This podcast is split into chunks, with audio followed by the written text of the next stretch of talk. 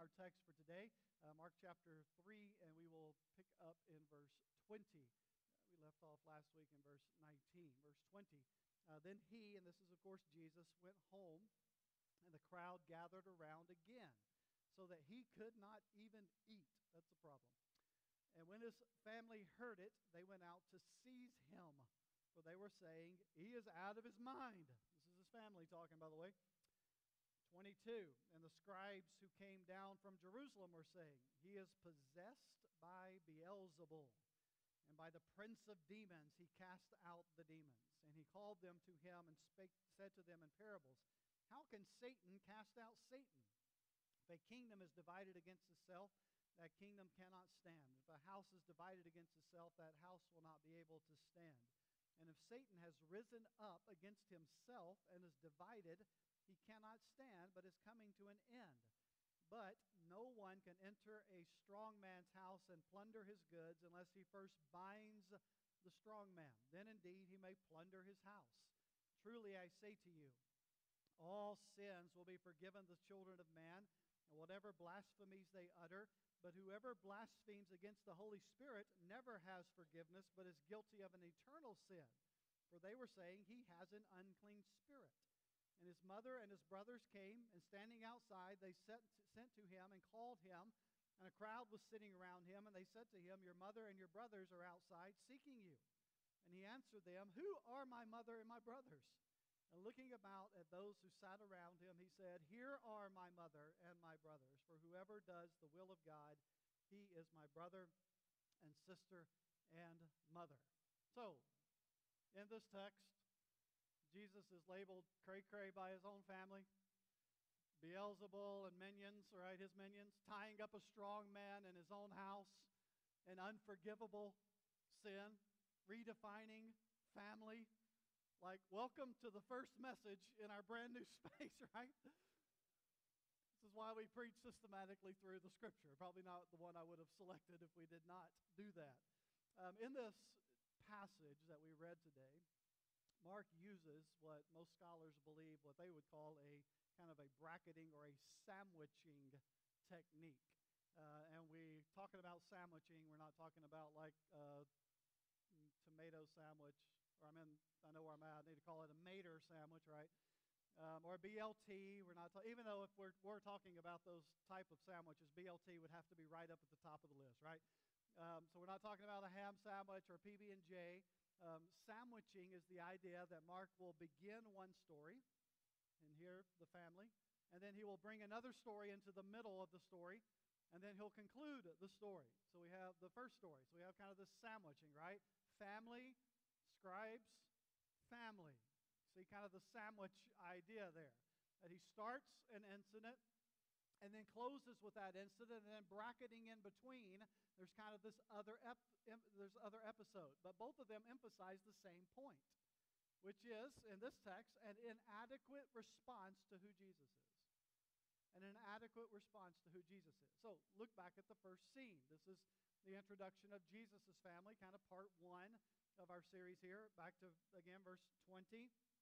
He went home and again, this is Jesus has been traveling. When they we see the word home in Mark's text, that usually indicates probably Peter's house. That was the first place that was referred to as home in the text.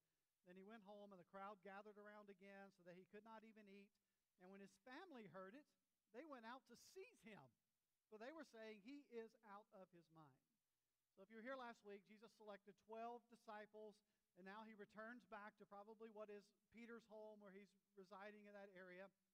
And again, he's overcrowded by the multitudes to the point that he is not even able to eat.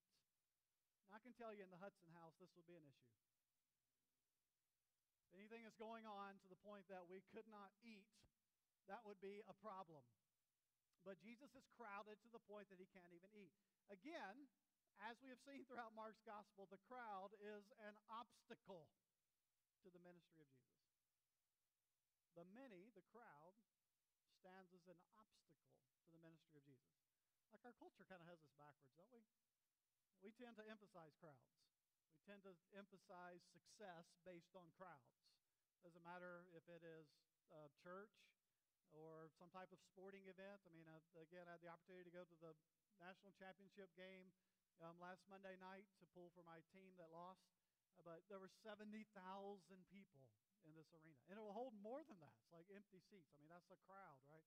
Success is determined by crowds. But we see in the Gospels that Jesus de emphasizes crowds and really kind of focuses it on the few. We saw that last week with the disciples, that he selects the few. And that the crowd, all throughout Mark's gospel, stands as an obstacle to the ministry of Jesus. And then we have this shocking response from his own family. They come in to seize him, take charge of him. The word actually is this forceful language to seize someone by force because they literally believe Jesus is out of his mind. And so they're going to have an intervention. Remember that old show that used to come on, A&E? I don't know if it still does. Intervention. We're going to intervene in someone's life. We're going to step in to their life and intervene. And so the family feels like they need to forcefully step into the life of Jesus and intervene because obviously he's out of his mind, claiming to be the Messiah, claiming to heal people, all these things. Uh, so remember, like at this point in his ministry, Jesus' only own family doesn't really comprehend what's going on. They will. In just a short window of time, Mary will be at the very cross of Jesus. Jesus will address Mary from the cross. We know that one of Jesus' brothers wrote one of the New Testament books, the book of James. James was the physical, biological brother of Jesus. I've often said, like, if you can convince your own brother that you're the Son of God, like, that's a win, right? And so the family will understand who Jesus is later, but at this point in his ministry, they stand in opposition to who Jesus is. His family aligns themselves with those who are opposing the ministry of Jesus, which is what makes his words at the end so important. Scene two. Brackets in this second episode, beginning in verse 22. And the scribes, these would have been religious, um, kind of the smart people, uh, the people that would take all the notes and write things down and, and break down the Old Testament teachings, the scribes, they came down from Jerusalem, so there seems to be like this delegation that's sent, and they were saying, here's their story. He's possessed by Beelzebub, and the prince of demons, he cast out demons. And he calls them to the side, says to them in parables, How can Satan cast out Satan? If a kingdom is divided against itself, that kingdom cannot stand. If a house is divided against itself, that house will not be able to stand. If Satan has risen up against himself and is divided, he cannot stand, but is coming to an end. But no one can enter a strong man's house and plunder his goods unless he first binds the strong man. Then indeed he may plunder his house. So, this episode, Jesus and the scribes, the teachers of the law, the accusation is Jesus is possessed by Satan and cast out demons by this evil power. Notice they do not deny the power of Jesus to perform miracles. They've watched that happen. They do not accuse him of being a fraud. They accuse him of being allies with Satan. I love how Jesus responds to their accusation. He uses this very kind of common sense parable that just makes their argument completely illogical. Jesus basically says, Why would miracles that are diametrically opposed to Satan be empowered by Satan? Does it make any sense for Satan to empower an assault against himself. Like, let's break it down where we can understand it. We'll use a sports analogy here, right? This is the equivalent of providing your opponent your playbook, your game plan. Hey, we're playing in the, the biggest, you know, football game of the year. Rivals are playing each other. Let's take our playbook and let's just send it over to the opposition. Let's tell them exactly what play we're going to play. Eh, eh, we're going to run every single time. The first two plays are going to be a run to the right side. Third play is going to be a pass to the left side. Here's exactly how this we're going to play this thing out. I know what some of you Alabama fans are thinking. We could provide them the playbook and still win. It would make no sense. That's the only time I get some of these guys to amen. Jesus is king. Silence. Alabama would win regardless. Amen, brother. Keep those doors red.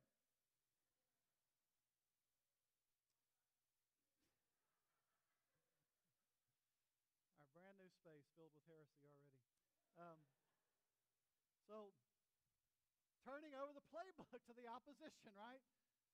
Jesus does not fulfill his mission by joining forces with Satan. Jesus invades the residence of Satan, the house of Satan. He conquers him and he plunders his possessions. Satan is the strong man in the parable, in the analogy.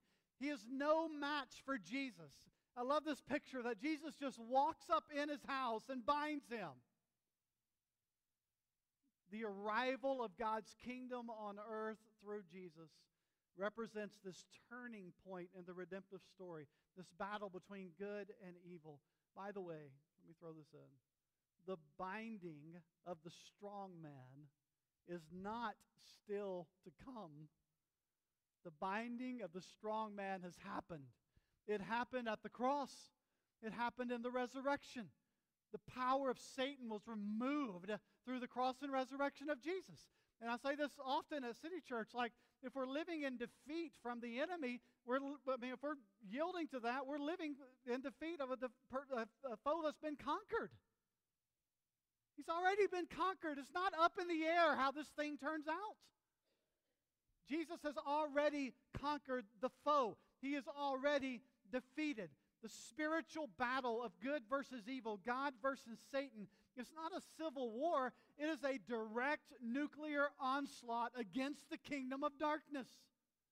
Satan is a conquered foe. And in this parable, Jesus is the more powerful one who, by the power of God's Spirit, enters into the home of the strong man. He binds him and then he routs his minions. It is no contest. Jesus is the victor. And then Jesus gives us a sobering warning that causes us to kind of scratch our heads, right? What's going on? In verse 28 Truly I say to you, anytime we see that phrase, it's like a point of emphasis, like drilling down to the truth. Truly I say to you, all sins will be forgiven the children of man, whatever blasphemies they utter. By the way, awesome statement of grace at the beginning of this. But whoever blasphemes against the Holy Spirit never has forgiveness, but is guilty of an eternal sin. For they were saying he has an unclean spirit. I mean, what a sobering warning. Uh, Jesus speaks here of an unpardonable, unforgivable sin that has eternal consequences.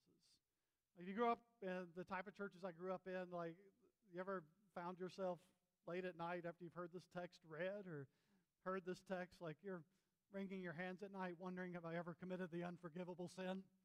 Anybody ever been there? I'm the only one. Okay. Um, you hear these texts and you're like, man, what is that all about? Have I done it? Have I crossed the line? Have I, you know, approached the, unapproach- the unforgivable sin? By the way, if you're asking that question, that means the answer is no. Um, but this idea, like, what is Jesus talking about? There's several ideas on what Jesus is talking about here. You can read a lot of opinions from a lot of New Testament scholars and people who are much um, smarter than I am. What seems to be apparent in this immediate context where Jesus issues this warning is that Jesus is warning against attributing, contributing the work of the Holy Spirit that happens through Jesus to Satan. Um, the word blaspheming here is the idea of slandering or defaming, defaming the work of the Holy Spirit by contributing God's work to Satan, to forces of evil. Remember the context here. They're accusing Jesus of having an evil or a demonic spirit. Now, if we were to flash back to the beginning of the Mark series, when John the Baptizer came on the scene, right? He was preparing the way for Jesus. Remember what John's message was at the very beginning? I don't think I have this up on the slides, but let me just mention it. John preached, saying, After me comes, comes he who is mightier than I, the strap of whose sandals I'm not worthy to stoop down and untie. I have baptized you with water, but he will baptize you with the Holy Spirit. Okay? So that John said, look, Jesus is coming empowered and baptizing by the Holy Spirit. He is the one who is more powerful, powerful, and he will arrive and he will baptize with and is empowered by the Holy Spirit. And now this group of scribes is accusing Jesus of being empowered instead by the kingdom of darkness. So to witness the work of God that Jesus has been doing, and then to attribute that work to evil is in some way to defame the work of the Holy Spirit. And the warning that Jesus gives here is that to continue in this direction has eternal consequences.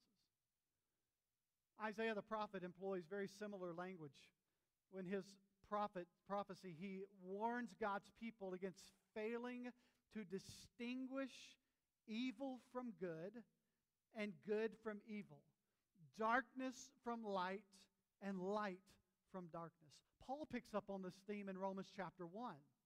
In Romans 1, Paul warns of God giving people over. He uses this language of giving them over to a reprobate mind because they have exchanged the truth about God for a lie.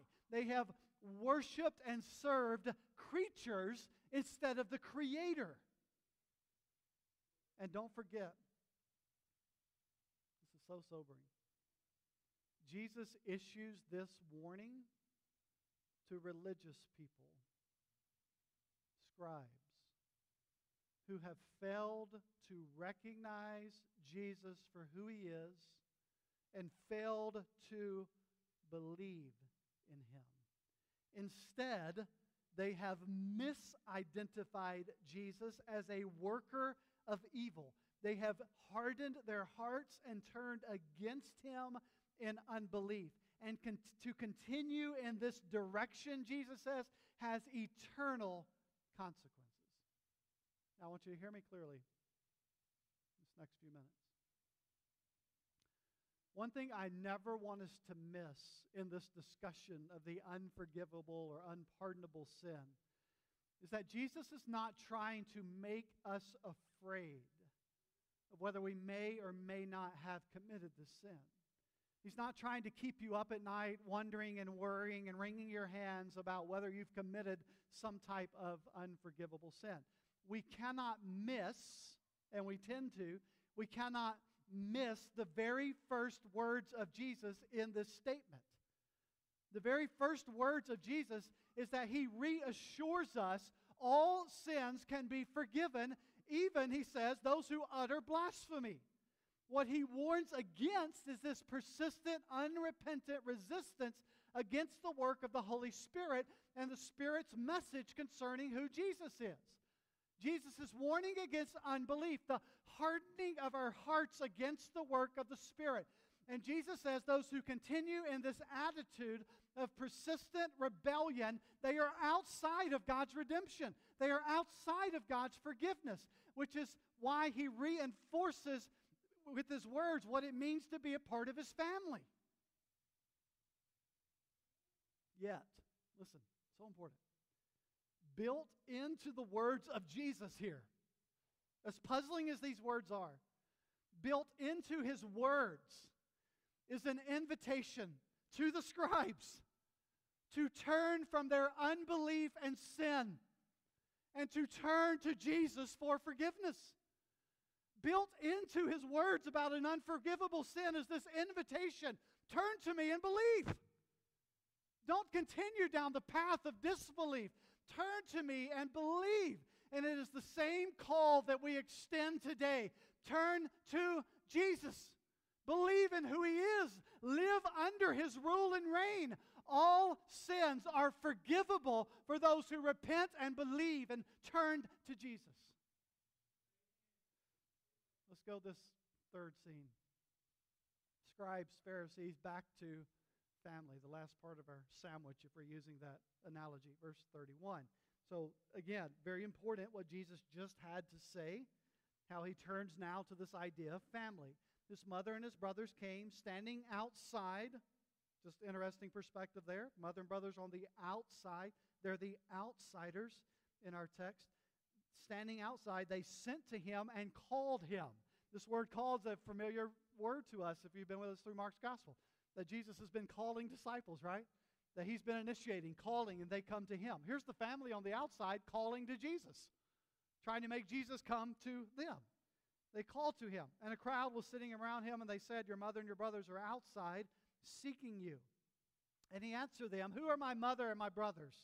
And looking about those who sat around him, he said, Here are my mother and my brothers. For whoever does the will of God, he is my brother and sister and mother. So, like, we read this, we're like, what's up with Jesus dissing on his family, right? Was he being rude to his family? What's going on? Well, Mark takes us back to, again, the family of Jesus. And he portrays the family as outsiders who are summoning Jesus to come out to them. They send word into this crowded house for Jesus to come out. And this word implies, the original word implies that they have some type of control, right? They're trying to gain control over Jesus. His family assumes that they have the authoritative right um, to, to call Jesus to come home. I'm thinking if the mom's involved and she knows Jesus can't eat, right? He's so crowded, he's not been able to eat. Mary's like, get my boy out of here. I'm going to take him home and feed him, right? I'm going to imagine that's kind of what's going on here. He's out of his mind. He just needs to spend some time with the family, get a good meal in his belly. He's probably just dehydrated. They're calling, summoning Jesus out. But Jesus does not share their assumption that they have some type of authority over him. As a matter of fact, he says, like, who are my mother and my brothers? He redefines family, not in terms of bloodline, but in terms of being a part of his kingdom, living under his rule and reign. So important. Those who assume they are close to Jesus based on any measure other than a call to repent and believe are called to reconsider their part in God's family.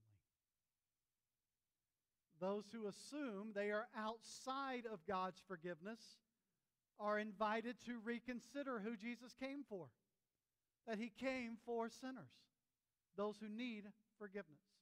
So let's talk about what it looks like to be part of the family of God. Because here Jesus defines family in terms of this spiritual connectedness, this allegiance to Jesus as our king. He's not dismissing the importance of a biological family, he's prioritizing the spiritual family. You see, this section really kind of brings us back to what it means to be a disciple of Jesus that those who are with Jesus and do the will of God are part of God's family. Those who refuse the call of Jesus for their own agenda, their own way of living, they are outside the family. And so there is an implied warning here, both to those who believe they are a part of God's family simply because they've been around Jesus, they've been around Jesus' stuff, they've been around Jesus' people. There's a warning to them. And for those who consider themselves religious but misunderstand who Jesus is. Jesus is not your one up, right? He's not the I live a good moral life. I'm going to make it to heaven based on this, and then I kind of bring Jesus in at the end to help me get over the edge. He's not your buddy to try to help you get there in the end. I just need him at the finish line to help me over. Jesus demands absolute surrender and allegiance. He defines being a part of the family by this. He clarifies who is a part of the family, those who belong to him and are truly with him. His family is not determined, listen, by birth. His family's not determined by your family connection. My parents grew up Methodist. My parents grew up Presbyterian. My parents grew up Southern Baptist. Your family connection has nothing to do whether you are a part of God's family. It's not determined by my church affiliation. I mean, I get it. We live in the Bible Belt. Everybody's affiliated with something, right? I'm a grew up this, or I grew up that, or this, my membership is down here. He's not identifying it by church affiliation. He's not identifying it by religious knowledge, how much you know the stories. He's not identifying it by approval from religious groups by spiritual training. I've been through enough classes, right? He's not determining it by your moral behavior. I do these things and I do not do these things. I must be okay. That has nothing to do with what it means to be a part of God's family. The family of God are those who follow Christ, not in this kind of cheapened idea of following that we have today, right? Like, I have this many people that follow me on social media, or I have this many people that follow me doing this. We're not talking about that type of following. We are talking about following in the sense that I am turning from my own way of living and I am surrendering to His rule, His reign in my life. Repent and believe. We've said it week after week after week that Jesus invites us into His kingdom. And the way that He invites us into His kingdom is He says, You turn from you and you turn to me. That's what it means to be a part of the family of God. And as we have witnessed in Mark again and again and again, I love this. We see it in this room today. The family of God is this eclectic group of people from all walks of life, all backgrounds, all ethnicities, all nationalities, all socioeconomic standings, all kinds of histories, all kinds of biological families, all kind of trades working in this room, right? all these things, all types of ages, all types of people that grew up in church, did not grow up in church, know a lot about the Bible, know very little about the Bible, all types of people. People that speak all types of languages, right? People that look very different from each other, people of all sizes and shapes and forms. That's what it means to be a part of the family of God. We are this eclectic group of followers of Jesus, and we have one thing in common. One thing in common, and it's Jesus. He's what we have in common. It's the gospel. The gospel is what holds us together. That we believe Jesus lived and died and was raised back to life for my rescue. And that is good news for us.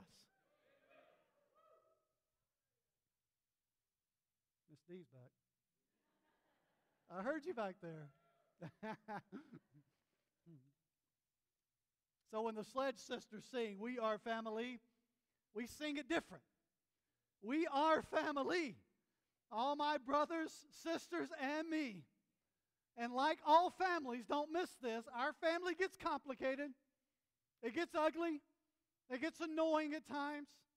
We fight and we argue and we get angry because we're still broken people and we still tend to elevate our own agenda over His. But we are people who are called to love God and love each other and love our neighbors. And that's what being family's all about. That we are following Jesus together. So here's what that means, City Church. We're going to pray together and laugh together and cry together and support and encourage and correct. And we're going to drag each other through stuff and we're going to pull each other along and we're going to push each other along. And in the meantime, through all of that, we're going to point each other to Jesus. We're going to point each other to Jesus because He's the one. He's the one who holds us. He's the one who calls us. He's the one that holds us together. That's what family does. We hold on to each other. We live in a day and age where there's a lot of people who have been hurt and wounded by the family, right? A lot of people are out of church and don't really want to show up at church because the family hurt them. And I'll tell you, if we point them to the family, it's going to happen. Because the family hurts and it wounds. But when we point them to Jesus, we put their hope in Jesus and their faith in Jesus, and we can walk this thing together. I love the fact that, that we, we read about it last week, that Judas the betrayer, that there was one of the twelve that betrayed and walked away. And guess what the other 11 did? They walked, you know, for a moment's time, the cross, they, they were sketchy too, right? But in the end, those 11, they held on to each other. One of them walked, one of them defected, one of them betrayed, but the other ones were family. And they stuck together through the ups and downs, belief, unbelief, all the doubts and insecurities. They stuck together. And because they stuck together, holding on to Jesus, we're sitting in this room today.